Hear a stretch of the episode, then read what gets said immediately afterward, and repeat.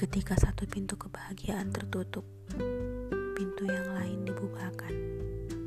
Tetapi, sering kali kita terpaku terlalu lama pada pintu yang tertutup, sehingga tidak dapat melihat pintu lain yang dibukakan untuk kita.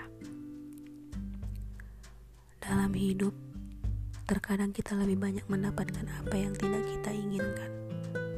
Dan ketika kita mendapatkan apa yang kita inginkan, akhirnya kita tahu bahwa yang kita inginkan terkadang tidak dapat membuat hidup kita menjadi lebih bahagia.